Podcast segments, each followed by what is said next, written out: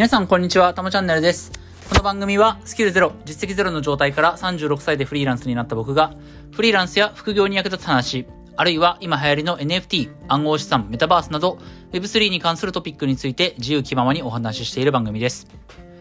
はい、ということで早速始めていきます。今日のタイトルは、NFT を始めて良かったことは？というタイトルでお話をしようと思います。今僕は NFT、暗号資産、あるいはメタバース、うん、まあその他いろいろジャンルは多岐にわたりますけど Web3 というジャンルに関する Web ライターとして仕事をしていますがまあ Web ライターとして仕事をすることに決めたのが昨年2021年の12月頃なんですけれども NFT との出会いはその4ヶ月前3ヶ月前か、えー2021年9月頃に、まあ、NFT というものに関してまあ何か取り組んでいこうと。最初は自分で NFT コレクションを作ろうというところから始まったんですけれども、まあその後12月から NFT 系のウェブライターとして働いていて、まあ今に至るという感じなんですね。なのでまあ NFT との出会いといえば、まあ昨年の9月頃になるんですけれども、まあ実際 NFT という言葉自体は多分8月とか7月とかどっかそこら辺で、まあ当時のイケハヤさんの Voicy で多分言葉だけは知ってて、まあその時点で興味は持ってました。うん。まあその後、あの、 CryptoNinja という NFT ができたところから僕自身も忍者 DAO に参加したりとか、えー自分で NFT を作ってみるとか、NFT を買ってみるとか、そういったことを自分の行動として起こしていったわけですけれども、この NFT というものを、まあ始めてみて、まあここで言う初めてっていう、始めたっていうのは、まあ NFT に関する何がしかの仕事をしていくということをね、選んだ上で、えー選んだということを意味するわけですけど、まあその上でね、NFT を始めて良かったことは？ということを今日はお話ししたいと思います。まあ、というのも、その、今ね、NFT というものがだいぶ、こう、うん、まあ、浸透してきてはないですよね。まあ、未だに街中で、多分100人人に、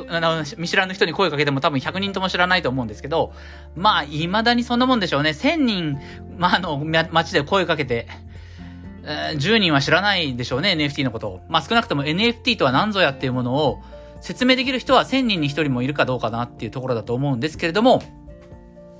まあ、とはいえ、その、まあ、このスタンド FM を聞いてる人だったりとか、スト、えー、 Spotify というかね、まあ、 Voicy を聞いてるような人、音声で何がしかの学習をしている人であれば、うん、要は情報感度の高い人であれば、NFT というものに関して興味を持ってる人はいると思うのでね。うん、そういった人に向けて、じゃあ、NFT に興味はあるけれども、うん、買ってみようかなと思うけれども、結局のところ、今その NFT というものにどうやって関わっていけばいいんだ？そもそも何のために関わっていけばいいんだ？本当に NFT というものを購入しただけで、あの PFP アイコン、PFP という NFT ですよね。アイコンとして使えるようなあんな NFT を買っただけで、果たして何がいいことあるんだっていうことが、まあぶっちゃけわからないと思うんですよ。所詮は今の NFT っていうのはまだ、まあ SNS アイコンとしての人気があるというようなレベルなんでね。その僕らの実生活まで NFT が深く入り込んできてるっていうところではないわけですから、まあそういったところについて、あの NFT を始めて実際どんないいことがあるのかっていうことをちょっとお話ししたいと思います。はい。で、えっ、と、僕なりに考える NFT を始めて良かったことは5つあります。まず1つ目が、え人生が180度変わった。で、2つ目が、有利な条件で仕事が見つかった。3つ目が、お金が増えた。え4つ目が、心の支えになる、えー仲間意識が芽生えた。えー5つ目が、この先ずっと力を注ぐ価値があるジャンルが見つかった。この5つについてちょっとお話をしようと思います。でまず1つ目なんですけども、人生が180度変わった。まあこれはすごいアバウトなね、あの、答えなんだけれども、多分 NFT に本当にどっぷり使っていくようなレベルでね、NFT に何か取り組んでいくんであれば、おそらく人生は180度変わると思います。もうなんか一周回って360度変わるんじゃないかぐらいのね、うん、気はしますけれども、まあ、本当にそれぐらい変わる。うん。まあ極端な話、今 NFT 界隈で活動してる人の中には、会社辞めて NFT にコミットしてますとか、うん。もう今までやってたことを全部こう投げ打って、まあある意味切り捨てて、あまあ一旦脇に置いて NFT のことをやってますっていう人は結構いますよね。で、それくらい、その今までやってたこととか、例えばかいあの会社に勤めてたけどそれを辞めたとか、うんそれぐらい大きな立場、自分の置かれた環境とか立場を変えてまで、この NFT に何か関わっていこうっていう人は、うん、結構いましたね。もう昨年の9月、10月の時点から結構いました。僕が結構覚えてるのは、当時、えっと、ちょっとお名前だけ忘れちゃった。あの、僕も、あの、知ってる方なんですけど、えっと、若い二人組の、あの、20代の方ですよね。まだ会社入って1年目の2人だったと思うんですけれども、その2人がまあ、ごく普通に会社勤め、NFT とかとは全く関係のない仕事をしてたんだけれども、その NFT コレクション、うん、NF、そうだな。確かジェネラティブ、ジェネラティブかな。うん、たくさんの作品数があったかどうかちょっと覚えてないんですけど、NFT に関する発信をしたり、自分たちで NFT コレクションを作ったり、NFT 初心者向けの本を書くという活動をされてる中で、まあその Twitter スペースの場でもう会社辞めますということをね、まあ宣言して実際に会社を辞めて、えー、あ、あれか、サムさんとマトンさんかな？うん。えー、もう会社を辞めて NFT にコミットするということを宣言して実際そうしたという人がいました。うん。で、まあ僕自身はどうかっていうと、えー、その、ちょうどね、昨年の8月に会社を辞めて、えー、NFT に関する何か活動を始めたのが9月なのでね、うん、まあ、フリーランスになってから1ヶ月ほど、まあ、まあ、ちょうど2ヶ月ぐらいなんですけど、えー、8月と、まあ、9月下旬頃までは NFT とは全く関係のないことをしてました。で、さっきね、あの、自分の当時のツイあのツイートの内容を振り返ったんですけれども、まあ、本当に誰にも刺さらないような、誰のためにもなってないような、あの、なんか、いい風なこと、良い、良いよ、良いこと、うん、なんかこう、リテラシー高そうな、うん、ノウハウ、ノウハウというか、なんか良さげなことはツイートしてるんだけれども、それはあくまで自分がよ、良いと思ってること、自分がなんかこう、心がけてることだったり、意識高い系のことをツイートしてて、別にそれは誰にも刺さらないみたいなね、ツイートしてたんですよね。ジャンルは何かっていうと、何のジャンルにも絞れないみたいな。別に投資に関する話もしてないし、うん、なんかキャリア形成に関する話をしてるわけでもないし、何にも絞ってない内容をこう、サミダレ的にたまにツイートするみたいなことをしてたんですよね。うん。まあ、それはそれでいい経験だったんですけれども、まあ、本当にどこ向いて、その情報発信してるかわからないっていう感じだったんですよ。ちょうど会社を辞めた時はね。で、一方で、当時インスタも少しやり、やってたんですけど、インスタは、これだいぶ前に言いましたけど、えー、30代男性、40代男性向け、えー、糖質制限ダイエットのノウハウを発信するアカウントみたいなね、全く意味、今とは違うことをやってたんですけれども、まあそれは1週間でね、あの、諦めたんですが、まあそんな感じで、わかりやすく言えば瞑想をしてたんですよね。これから何をやっていこうと。うん、まああのー、あの、つい、この間、えっと、この配信を撮ってる日から見れば、昨日かな？昨日か。うん、えっと、フリー、ウェブで稼いでいくにあたってのソフトとハードの話をしましたけれども、ソフト面が全く決まってなかったんですよね。うん、その糖質制限ダイダイエットに関する発信。これはソフトの話ですけども、まあ、それをやっていくのか、うん、あるいは、えっ、ー、と、当時ブログもちょっと書きましたね。ブログは、えー、前職の塾の経験を生かした大学受験に関する情報発信。受験情報の発信というようなブログ。これはまあソフトですよね。うん。で、あとは、さっきちょっと、まあ、言いましたけど、ツイートの内容は、なんかこう意識高いような、あ誰にでも役に立ちそうなノウハウを発信するみたいなね、こともやってたわけですけども、まあ、どれ一つとして自分の中でこう、しっかり固まったソフト、ウェブで働く上でのハードとソフトの上でのソフトは固まってなかったんですよね。その、その状態から、まあ9月に入って NFT というものに、まあ本当に面と向かって出会い、で NFT を実際に買ってみたっていうところから、えー、NFT に関しても勉強をし、暗号資産、そしてブロックチェーンに関して勉強をし、でそうするといつの間にか Web3 とか DAO とかメタバースとか、え、そういった言葉がどんどん出てきて、21年の後半から22年の最初にかけては、まあ、順々にね、メタバース、Web3、そして DAO っていう言葉が、なんかバズり、バズってきた感がありましたけれども、まあ、そんな風にどんどんどんどん学べば学ぶほど広がっていくわけですよね、この世界は。Web3、N3、NFT、Web3 の世界っていうのは、ちょっと何かを知れば全く新しいことにまだどんどん触れていく。NFT から始まって、まあ、DeFi というものにも、えー、もう出会うことになり、Move to Earn、あるいは Play to Earn、うん、まあ、 Axie Infinity をはじめとする、あの、ブロックチェーンゲームみたいなものも、どんどん、こう、自分の中で知見が溜まっていくわけですよね。うん。まあ、本当に、今まで何やっていいかわからない。昨年の8月9月は、正直、これからフリーランスとして、どっちの方向を向いて働いていけばいいか、全くわからなかったっていう状態から、NFT というものをきっかけに、このブロックチェーンを基盤とした分散型の世界ですよね。いわゆる Web3 の世界。そこにこうコミットし始めて、どんどんどんどん何もし、まあ何もしなくてもというか、少なくとももう情報を日々、情報を日々インプットしているだけで、まあじゃあ次はこれやってみようかな、次はこれやってみようかなという新しいものがどんどん発見されると。うん。まあこれは本当に会社辞め、もうフリーランスになった瞬間はちょっと想像もしなかった出来事でしたね。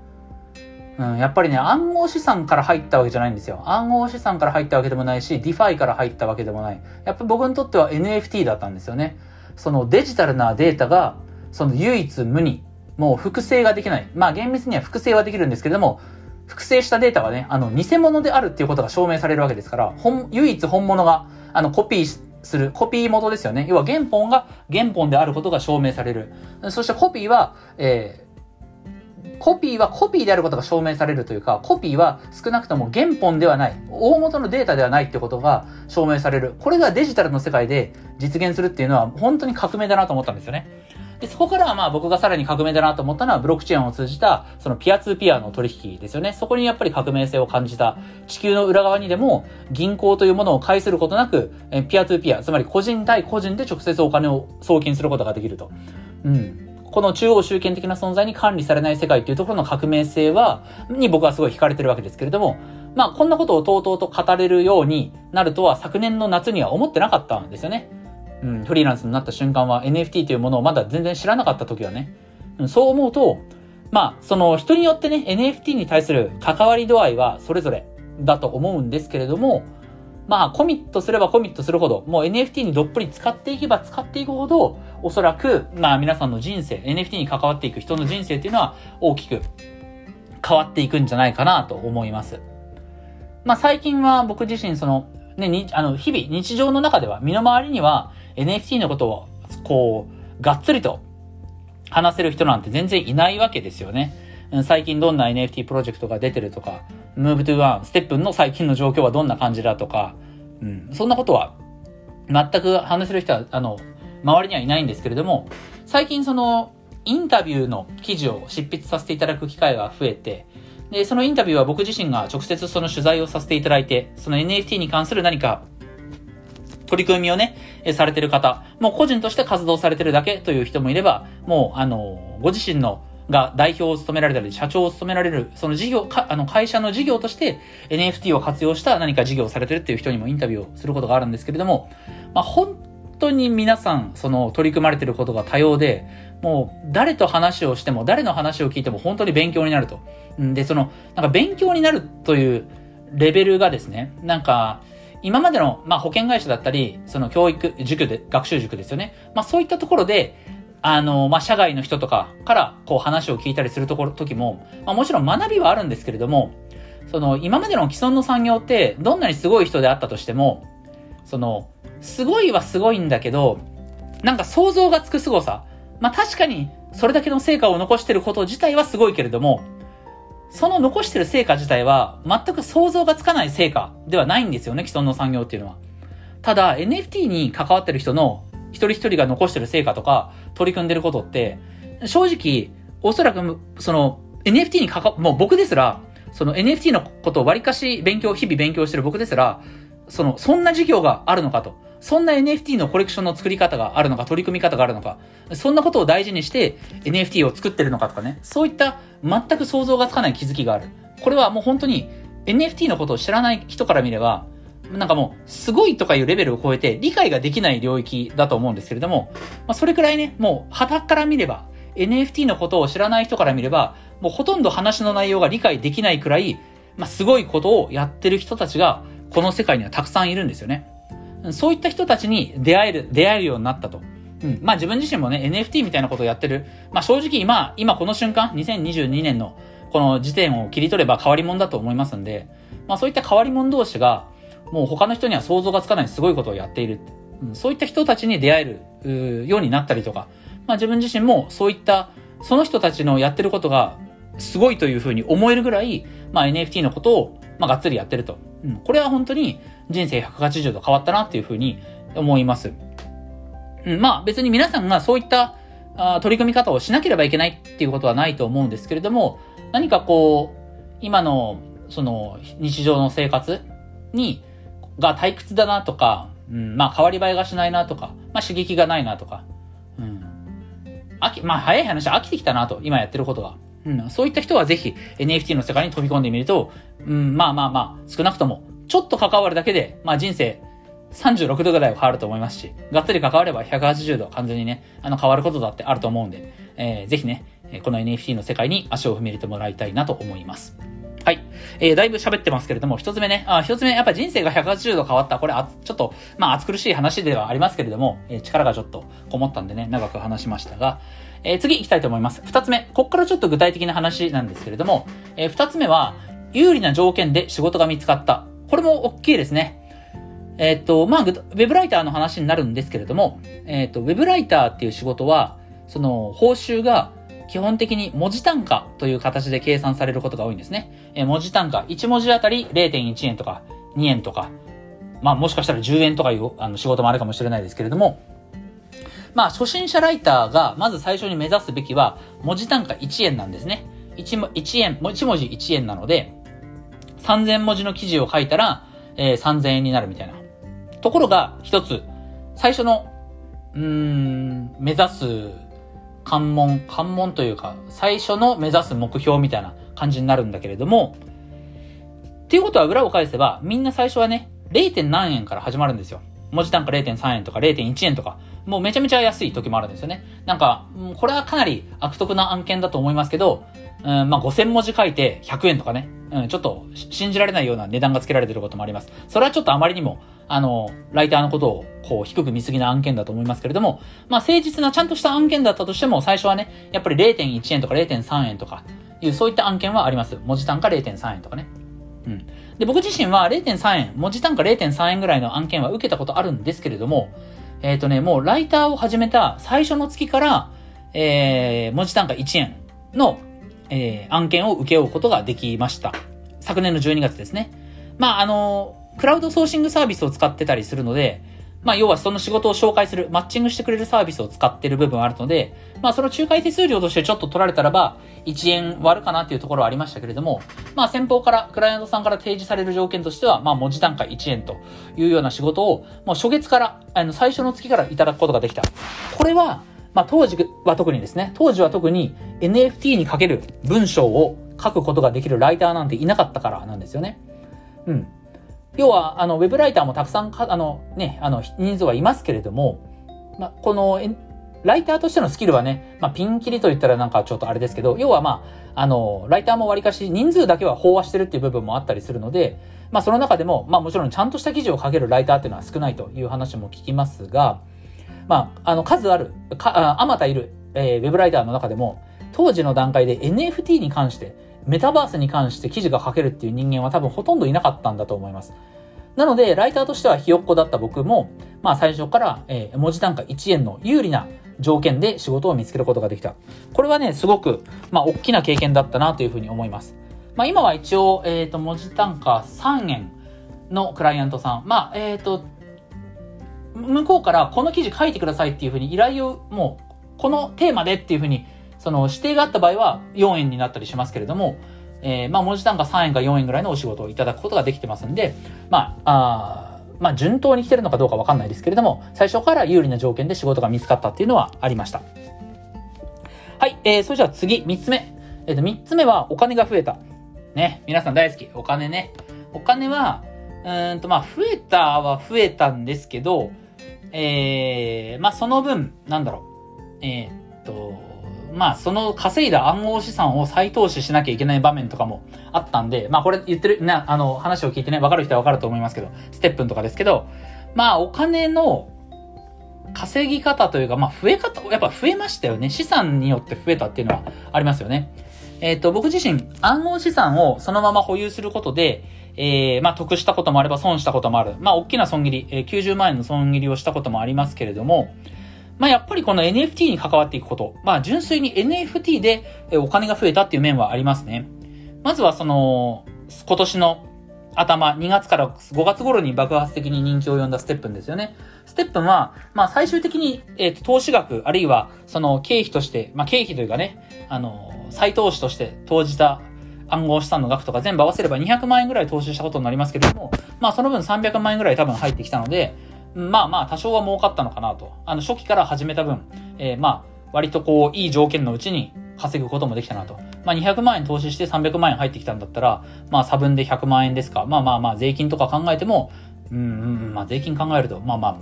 まあ、ちょ、ちょっとは生活費の足しになったかなというところはあります。まあ、加えてね、 Move to Earn、STEPN みたいな Move to Earn、あの、動いて稼ぐ、歩いて稼ぐっていうね、えジャンルのサービスは、これは今でもね、本当にありがたいですよね。毎日歩く習慣がやっぱり身についたので、えー、その意味でもすごくやっぱ STEPN というか、 Move to Earn っていうのは本当に価値があるサービスだと僕は思います。うん。まあ、 STEPN なんかは、その、その先、カーボンオフセット、その二酸化炭素の排出に関する、まあ、取り組みにつながっていくことを、つなつなげていくことを考えてるわけですけれども、シンプルに、もう健康促進のためにもね、やっぱり Move to Earn はすごい、僕自身いいなと思います。まあ、当時は、その、 Move to Earn、STEPN で、まあ、300万円ほどお金は、え入った。まあ、結局200万円ほど出てはいきましたけれども、えそういった風にね、まあ割と、え1日1時間お散歩するだけでお金が増えるみたいな、そんな経験なかなかできないと思うので、えそれを実際に体験できたことはすごい良かったなと思います。ちなみに、ステップンは今は全然あの、稼ぐことはほとんどできませんので、あの、やる価値はいろんな意味でありますけど、もうブロックチェーンゲーム、NFT を使ったゲームっていうものを体験するにはステップンは、まあ未だに僕はステップン、あの、ベストだと思ってはいますけれども、あの、ボロ儲けみたいなことはね、できないので、そこはね、あの、了承しておいてもらえたらいいかなと思います。はい。あとは、えっと、純粋にその PFP の NFT を保有していることによって資産が増えたっていうのはありますね。えっと、これはもう今、もう、特にこの数日間話題の CNP ですけれども、CNP は僕は全部でね、えっと、6万円 CNP、たった6枚の画像を6万円で購入して、えー、今日現在の価格で166万円なんで、えー、差額が160万円の、まあ、利益ということですよね。まだ売ってないんでね、これからまた上がっていくかも、かもしれませんし、まあ、それは上がっていくと信じてはいますけれども、で、あと CNPJ ですね。CNPJ も、あのー、今、ちょうど、超転職のね、リビールが昨日ありましたけれども、えー、面白いですよね。本当にあの、いや、宇宙なさんの作品はなかなかやっぱ面白い。CNP 本家にはできないことがね、まあ、本家はクリプト忍者ですけど、まあ CN、クリプト忍者 CNP、CNPJ ですけど、やっぱ CNP にできないそのデザインを CNPJ 出してるのでめちゃめちゃ面白かったなと思いますけれども、うん。えっ、ー、と、その CNPJ は僕は2つ持ってます。2点、画像2枚持ってて、たった画像2枚ですよ。たかだかデジタルの画像2枚で、えー、360円で買ったんですけれども、これが今15万7600円ぐらいということで、まあほぼ投資額ゼロのところから16万円ぐらいに今なってると。まあ、宇宙野さんもうすぐ本もね、出される。僕も予約しましたけれども、宇宙野さん本も出されるので、まあ、あの、CNPJ に興味を持ってこれからね、買ってくあの、購入する人も多分増えてくると思いますから、まあ、CNPJ もこれから期待と、期待ということでね。まあ、CNP と CNPJ 合わせて6万円ぐらいの投資で、今180万円ぐらいですかね。うん。なんか、数字だけ見るとすごいよね。うん。ただまあこれあくまで売ってないので、え、っと、売らないと当然自分のお金には本当に、本当の意味ではならないですし、まあイーサリアムがね、この後どれぐらい価格が変わっていくか。なんかね、ビットコインとかアメリカの株式の動き見てても、まあ、なんか、当面大きな変動なさそうだなっていうところがあるんでね、大きな値崩れもないかもしれないですけれども、まあ劇的に増えることもないだろうなと思いますけどね。うん。まあそこら辺はしっかり見ていきたいなと。まあ、あの、そ、とはいえ、日本円で6万円投じたものが、まあ180万円ぐらいになったっていうのはなかなか面白い経験だなというふうには思います。はい。えー、それじゃあ次、えっ、ー、と、4つ目。えー、心の支えになる仲間意識が芽生えた。えっ、ー、と、これがですね、まあなかなかその説明するのが難しいんですけれども、さっき言ったように、あの、身の回りには NFT の話をできる人なんていないんですよね。でも、やっぱり Twitter とか Discord とかで、その、まあ、NFT に関わってる人の中にもね、なんかこう NFT に懐疑的とか、PFP の NFT が盛り上がってることに懐疑的みたいな人もいますけれども、うーん、まあ、NFT のやっぱり面白いところは、僕らって大人になると、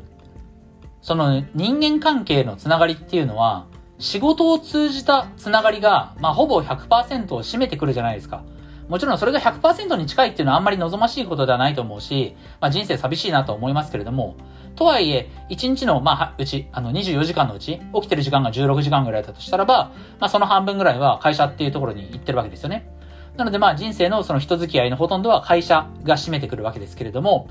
まあ、会社ってやっぱり、なんかいつも僕会社のことをこっきろろしますけど、会社って、その人たちのことが好きで集ってるわけじゃないですよね。たまたまその会社で自分が働くと決めて、うん、そこにたまたま居合わせた人たちっていうだけで、別に必ずしも最初から好きな人同士で付き合ってるわけじゃないじゃないですか。ところが、NFT っていうのはそうじゃないんですよ。というのも、僕たちは NFT に関わって今一生懸命頑張ってる人たちっていうのは、一緒の会社で働いてるわけじゃないし、同じ仕事をしてるわけじゃないし、共に何かに向かって仕事をしてるわけじゃないんですよね。もちろんみんなその NFT をこう普及させていくとか、なんか新しいものを作っていきたいっていう、なんかこう、大きくは向かっていってる方向は一緒なんですけれども、一人一人でまあやってることは違うわけですよね。でも、やってることは違うんだけれども、やってることは違うというか、うん、一緒に働いてるわけじゃないのに、NFT に関わってる人って仲間意識があるんですよ。で、仲間意識があるからこそ、まあ、あの、さっきも言いましたけど、最近その、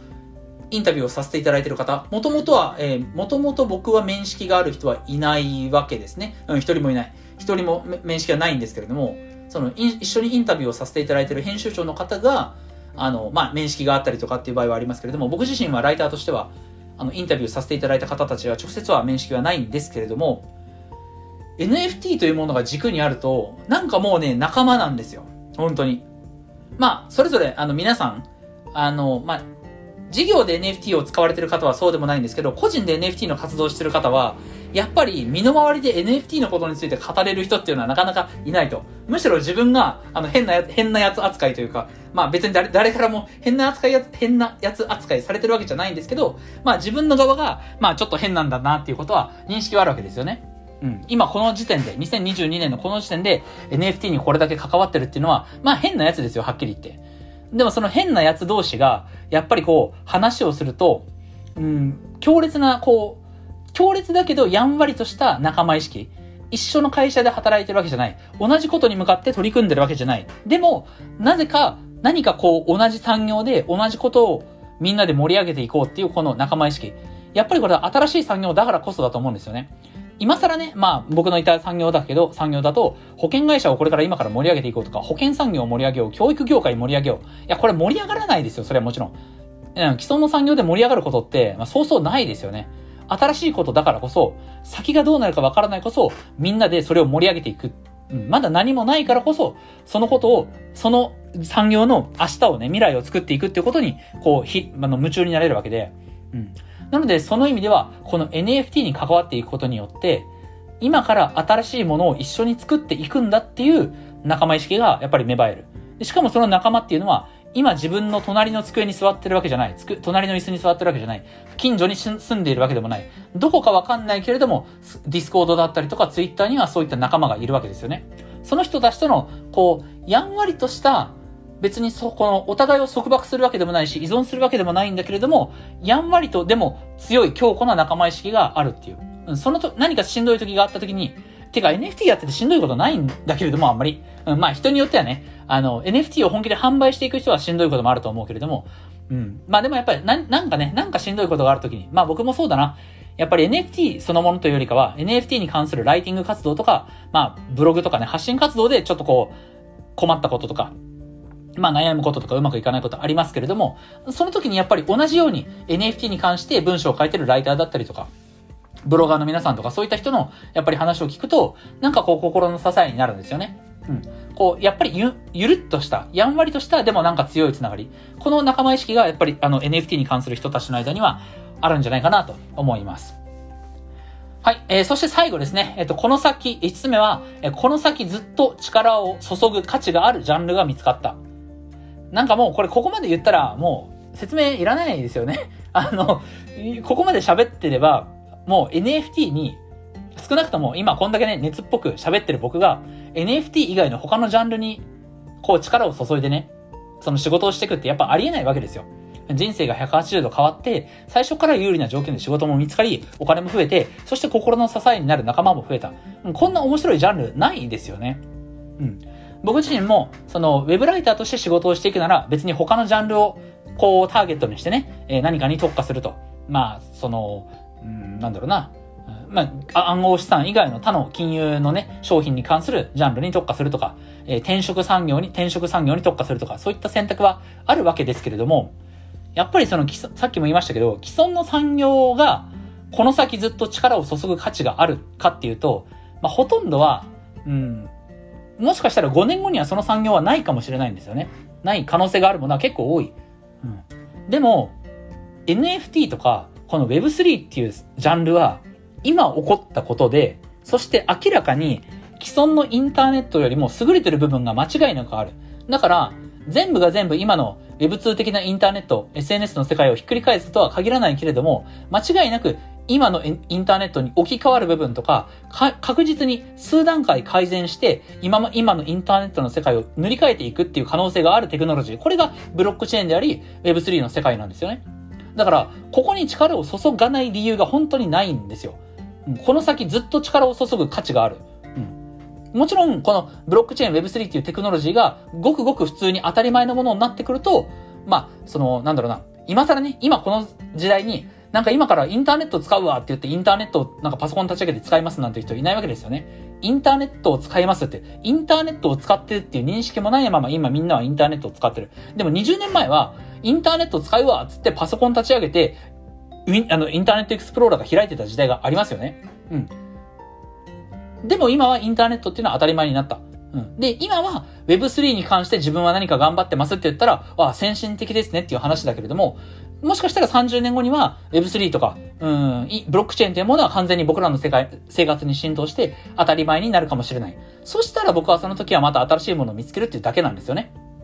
またその時、新しく発展してるもの、これから伸びていくものを見つけるだけ。うん。だから、少なくとも、今この瞬間は、今この瞬間、2022年だけを切り取ると、間違いなく、この世界で一番先進的なジャンルがこのブロックチェーンであり、NFT であり、まあ Web3 っていう世界なんですよね。ここに力を注がない、注がない理由がない。うん。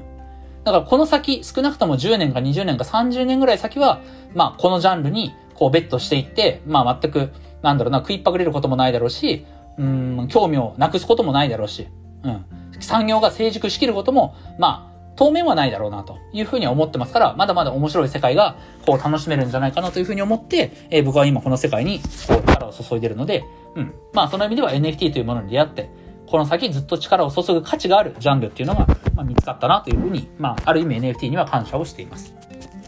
はい。ということでね、えっ、ー、と、今日は長く、かなり30分もね、喋りましたけれども、えー、また、ちょっと話をまとめたいと思います。NFT を始めて良かったことは、5つあります。人生が180度変わった。え、有利な条件で仕事が見つかった。お金が増えた。心の支えになる仲間意識が芽生えた。この先ずっと力を注ぐ価値があるジャンルが見つかった。はい。まあ、今日の話を聞いてね、まあ、今日はかなり熱っぽく長く喋りましたけれども、少しでも NFT というものに興味を持って、えー、まあ最初 PFP のアイコンの、アイコンとね、としてね、使える NFT で構わないので、まあ安いもので構わないんでね、えー、なんかあ NFT 買ってみたいなと思った人はぜひ購入してみたらいいんじゃないかなと思います。はい。えっ、ー、と、まあ NFT 購入するにあたってね、あのー、最初の暗号資産をなんか購入、用意するとかいうのが、まあめんどくせえなと思う人は、あの、PI っていうサービスがあります。えー、PIE、PI ですね。えっ、と、これ日本企業が運営しているサービスで、えっ、と、クレジットカードで、え NFT を購入することができる。えー、世界最大の NFT マーケットプレイスって言われる OpenSea というところに販売している NFT のうち、まあ、結構有名なものを、えー、人気のものをこうクレカで購入することができるので、まあ、手数料ちょっとかかりますけれども、えー、ぜひ、まあ、パイとかも使って NFT にね、触れてみたらいいんじゃないかなというふうに思います。はい、えー、それでは、えー、こういった音声以外にも Twitter やノートでも情報発信してますので、ぜひフォローよろしくお願いします。ではまた次回の放送でお会いしましょう。タモでした。